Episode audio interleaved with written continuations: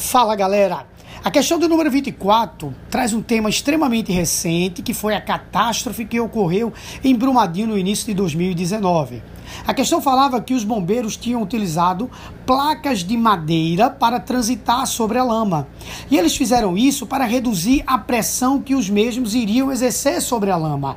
Porque ao estarem sobre essas placas de madeira, eles iriam reduzir a pressão sobre a lama. Porque, como bem você sabe, a pressão é o quociente entre a força e a área. Então, ao fazerem isso daí, tá, eles estariam reduzindo a pressão sobre a lama, podendo transitar sobre a mesma. O gabarito, então, é letra D, D de dado.